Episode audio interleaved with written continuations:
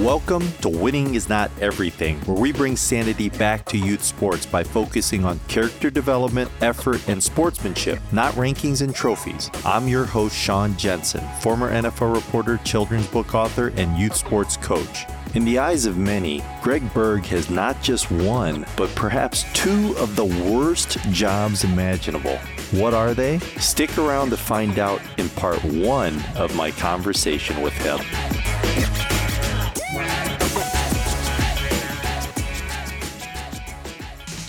TeamSnap is the presenting sponsor of the Winning is Not Everything podcast. Fall sports season is right around the corner. Are you ready? TeamSnap is connecting the world of youth sports by providing solutions for coaches, administrators, and brands. TeamSnap for Teams offers coaches and team managers a top tier youth sports management app to help you focus less on team management and more on coaching while TeamSnap for Business gives administrators the most complete youth sports management platform to run their clubs. And for brands looking to make noise in the youth sports marketing space, TeamSnap for Brands can help marketers reach parents on the field, at home, or on the go. Download the TeamSnap app in your mobile app store or visit teamsnap.com/winning for more information.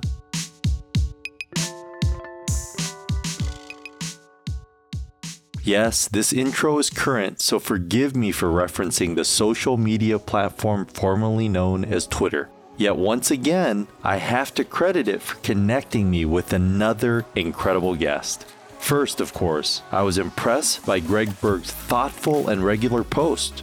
Second, I was struck by the first two titles he listed Principal, Coach. You don't see that combination often, and I can only imagine why. Those are two tough jobs where you are duty bound to deal with many angry and unreasonable parents, not to mention many antsy and unruly students. But in part one, Greg Berge is going to share about his own childhood experiences and the influential people who inspired him to pursue both of those hard and important roles. Let's get to it.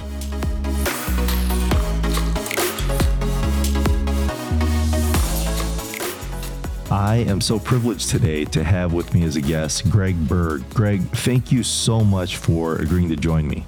Yeah, thanks, Sean. Thanks for having me. Excited to be here. Been a big fan and been following you for a little bit. I know we've been talking for a little bit, so thanks for having me on.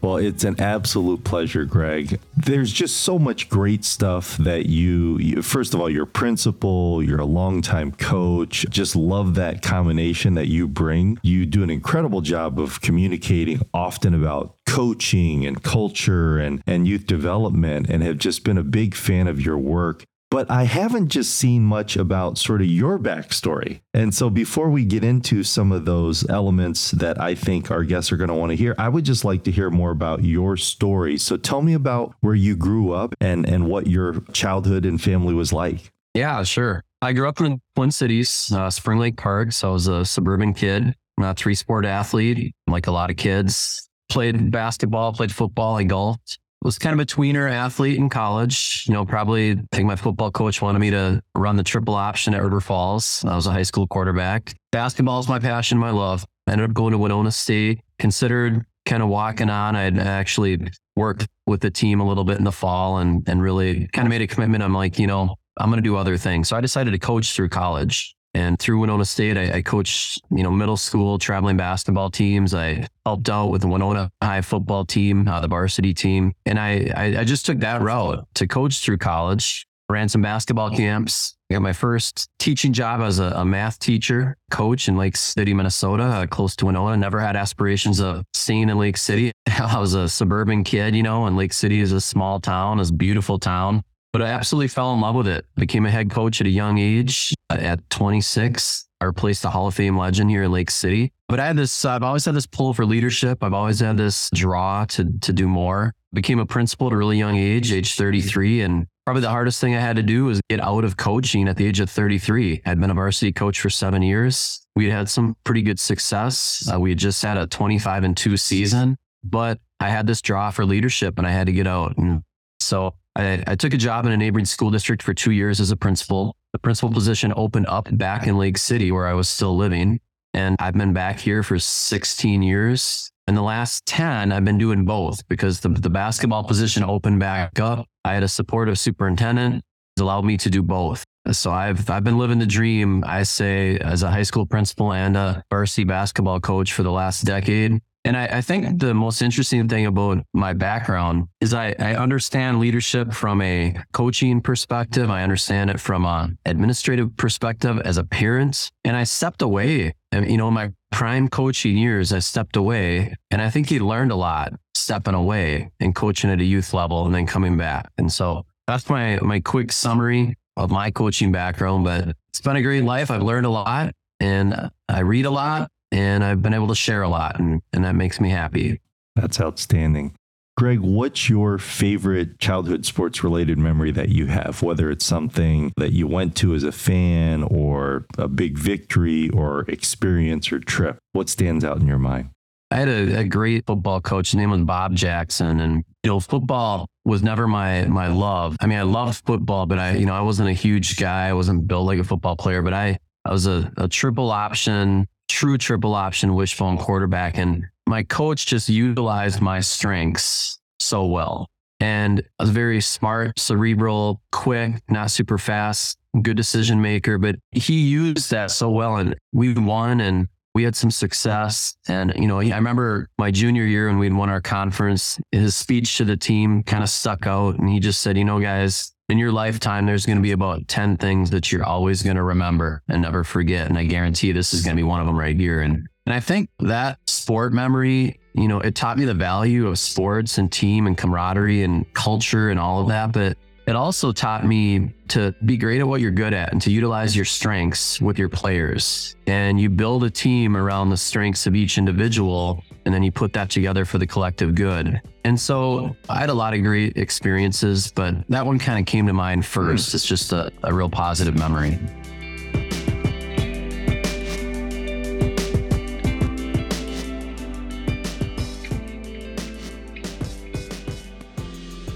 Which coach encouraged and inspired you most when you were younger? I've had a lot. It's hard to pick one. I mentioned Coach Jackson as a football coach. It's a little thing, but it's really a, a big thing. But hockey obviously is, is big time up in the cities. And all of my friends when I was young, you know, were hockey players. We're playing street hockey all the time. We're going to the rink and you know, I'm second, third, fourth, first, second, third grade. I want to, I want to be a hockey player. And my mom, you know, was a little hesitant just with the time commitment. She knew what hockey was going to bring. So kind of pushed me into basketball. But I think it was third or fourth grade, one of our first years playing basketball. I signed up to play and they could not find a coach. Okay. So we had kind of some guys or guys in the neighborhood wanting to play and, and no one would coach. And I talked my mom into coaching our team. My mom has never played a sport in her life. She knew zero about basketball, but I think she also knew how important it was to me. And she said, I will do it, Greg. And, and she didn't know what to do, but she led our team and she got us started and it kind of evolved from there. But if she wouldn't have done that, I don't know if I would have played basketball and, and continued, you know, doing what I'm doing. So, you know, that was always a, a big moment starting out that I think resonates with me. Well, you're somebody who often talks about leadership and culture. What did your mom do? I mean, yes, she she wasn't greatly versed in basketball, but what made her a good coach for you and your friends that season? You know, that year at that age, at that time, it was just giving us the opportunity to play. I mean, I'll be the parent, I'll be the adult, I'll be there, I'll show up, I'll open the gym. We'll figure it out right? And uh, I think a lot of times as coaches, you know, one thing I've learned in my career is is less is more. I got a million things going through my head as a coach. I am a huge X and O junkie. You know, when I first started coaching, I had 10 defensive principles that we're going to follow. It, it, it was too much, right? And so one thing I've learned over time is that less is more in a lot of ways. And I think the more that we take away and simplify the game or we simplify anything for others, the more kids allowed to play free, the more they grow and develop. I, I think that's the skill of teaching. I, one of, I was a math teacher, like I said, and one of the classes I taught later on in my career was AP calculus. And that's a really challenging, you know, rigorous course. And I wasn't a brainiac kid that just knew calc like that. You know, I had to really kind of learn that myself. But one thing I learned through that course, and it also applies to coaching, is taking the complex and simplifying it to something that kids can understand is is really the art of teaching. So coaching, leadership, culture, all of that is very, very complex. But if we can simplify it to things that people can understand, I think that's the art of teaching.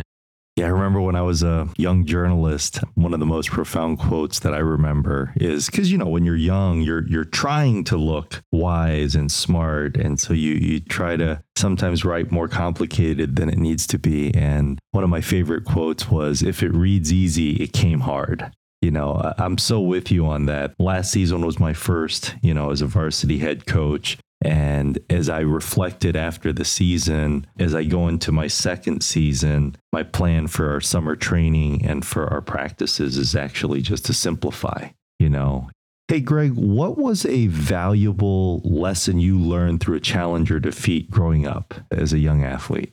You know, I never had like a significant injury. To me, the process is the prize. That's something that I say a lot. And I think with all of sport, you know, it's never the end goal. I mean, we always think it's the trophy, it's the championship, it, it's all of that. And, you know, you wake up the next morning and that's gone, right? You know, that memory, that feeling lasts with you forever. But I think, you know, when kids look back on their experience in high school or, or playing or part of a team, it's all the memories, it's the bus trip, it's the camaraderie, it's the togetherness, it's the relationships with coaches and teammates, and it's the day to day grind, it's the consistency that really is so powerful. You know, we talked about it with the writing a little bit. It's the day to day process and the grind that allows you to grow and develop and get better. I was fortunate. I didn't have a lot of resilience growing up. I had great parents and we, we just, I, just kind of plugging on, right? You just show up the next day, you keep going. Now, my daughter, who just graduated this year and is going to be a college golfer at Minnesota State Mankato, you know, as a parent, I mean, talk about resilient and what I've had to see her go through. She dislocated her shoulder in ninth grade really bad in a basketball game. And then COVID hit shortly after that. And so she couldn't get through her recovery. And then she had a neurological thing pop up for following winter season. And to watch her progress and plug her way through that very, very powerful as a parent. I mean, she's a three sport athlete, team captain, two time state champ of golf. I mean, she's overcome a lot. And I'm so proud as a parent to see that. I didn't have to go through some of that myself, but to watch your own child persevere and be resilient and get through some challenges is a real powerful thing. For sure.